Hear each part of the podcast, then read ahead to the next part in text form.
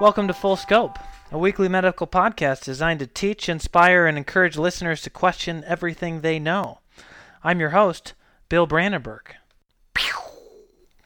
Recently, Full Scope launched a blog, The Obesity Pandemic, and another blog, The Polypharmacy Epidemic. If you haven't listened to those yet, please go back and take a look because I wanted to frame a discussion around both of those podcasts. And that discussion is regarding provider burnout. Now, there are a ton of things which contribute to providers becoming exhausting, hating their jobs, hating their lives, and becoming, quote, burned out. This is a very multifactorial issue. It's something we discuss all the time in healthcare, and it is a huge problem. This problem, like I said, has a lot of different potential sources of uh, or potential underlying etiologies. Things like medical insurance are a huge issue, trying to get payment, things like prior authorizations for medical treatments, denials of insurance, not being able to provide services to patients because of the obscenely high costs of medical care as a result of insurance driving those prices up, all very stressful the fact that our backline business workers are continually trying to squeeze the front line, trying to make us do wor- more work with less people and get more done with less is another huge issue. That has also led to the loss of our autonomy as providers. And autonomy is just so important for for quality of life and, and quality of work and being fulfilled.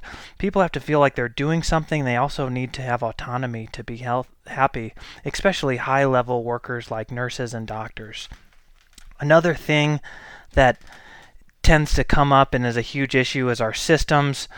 The systems in general are designed to bill patients. They're not designed to keep people healthy, and they're not designed to make frontline workers' job easier which is a, a huge problem and a, a big loss. And so all of these things are commonly cited as reasons for provider burnout. I think all those reasons are so important. Those are all things that we need to be thinking about and trying to fix.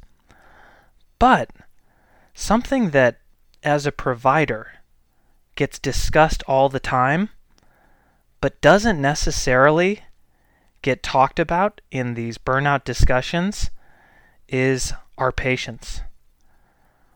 As providers, we are seeing increasingly unhealthy patients, people on lots of medications, people who are obese, they have diabetes, their blood sugars are out of control. It's leading to all these secondary health issues. And they are just in this state of profound unhealthiness. Their guts no longer work. Their arms and legs hurt terribly. They're losing their vision. It's just a horrifying thing. And as a provider, we see these patients. We see them on our schedule and we become horrified because these patients take the wind out of our sails. They literally drain everything from us.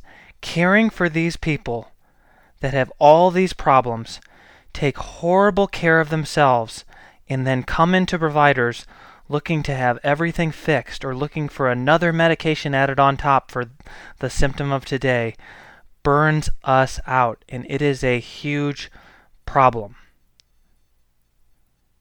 In academic medicine, in residency, in our training programs, I feel like the gestalt is to train providers to bend over backwards for people, to do everything possible, to keep trying harder, harder, do more, call the patient. You know, it gets to the point where it's like, what do you want me to do? Go home and exercise the patient every day? And it gets out of control. And I think while I'll underscore this with the fact that these are cycles of disease, compassion is so important, listening to your patients is so important, at the end of the day, people have to have some element of personal responsibility. They have to want to get better. They have to be willing to make the hard choices and follow through with them in their life. People come in and say, Why am I why is my voice hoarse, doc? Why am I coughing? It's like, are you kidding me? You're smoking a pack a day. Why doesn't my gut work? It's because every time I see you, your sugar is around 300 or 400, and you're not taking your diabetes medications. Your gut is shut off.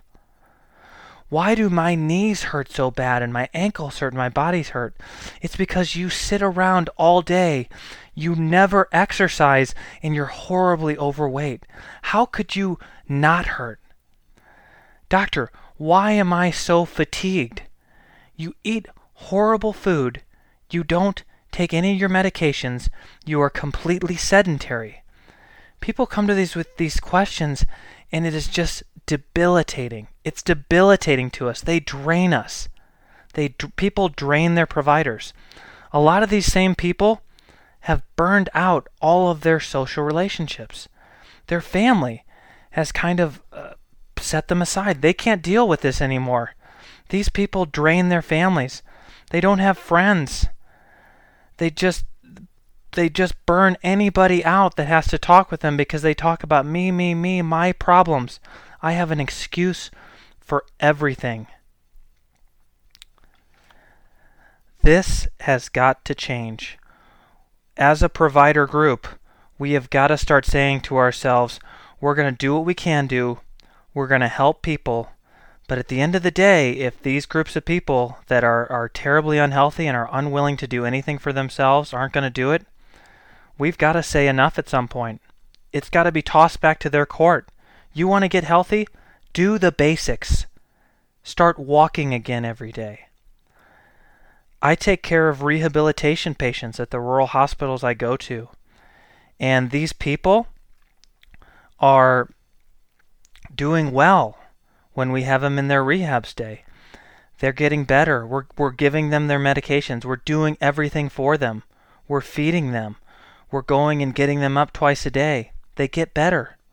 But then you send them home, they get worse. They sit there. They don't do anything. They don't take their medicines. And then they come back.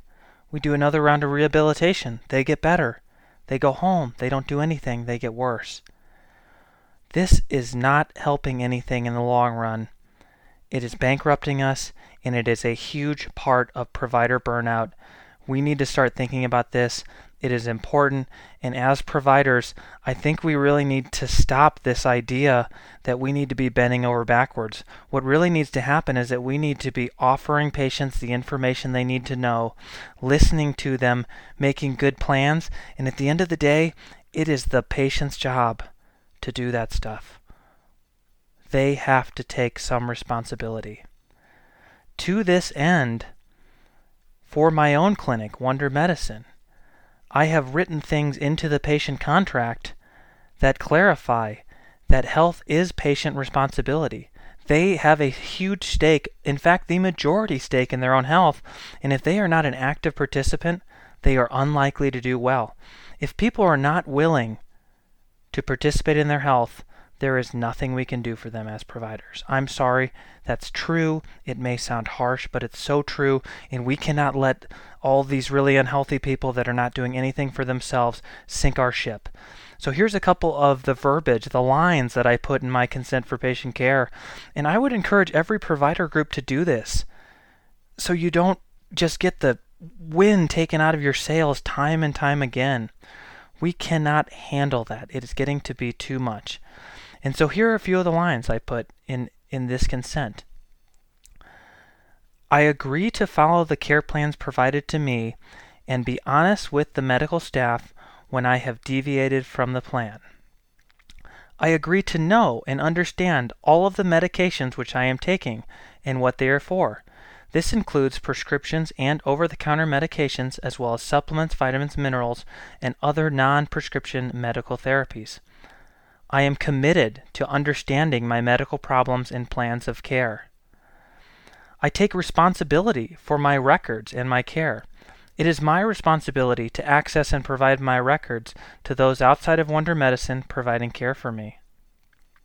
Any harm done to me as a result of my failure to provide accurate health information is the fault of my own.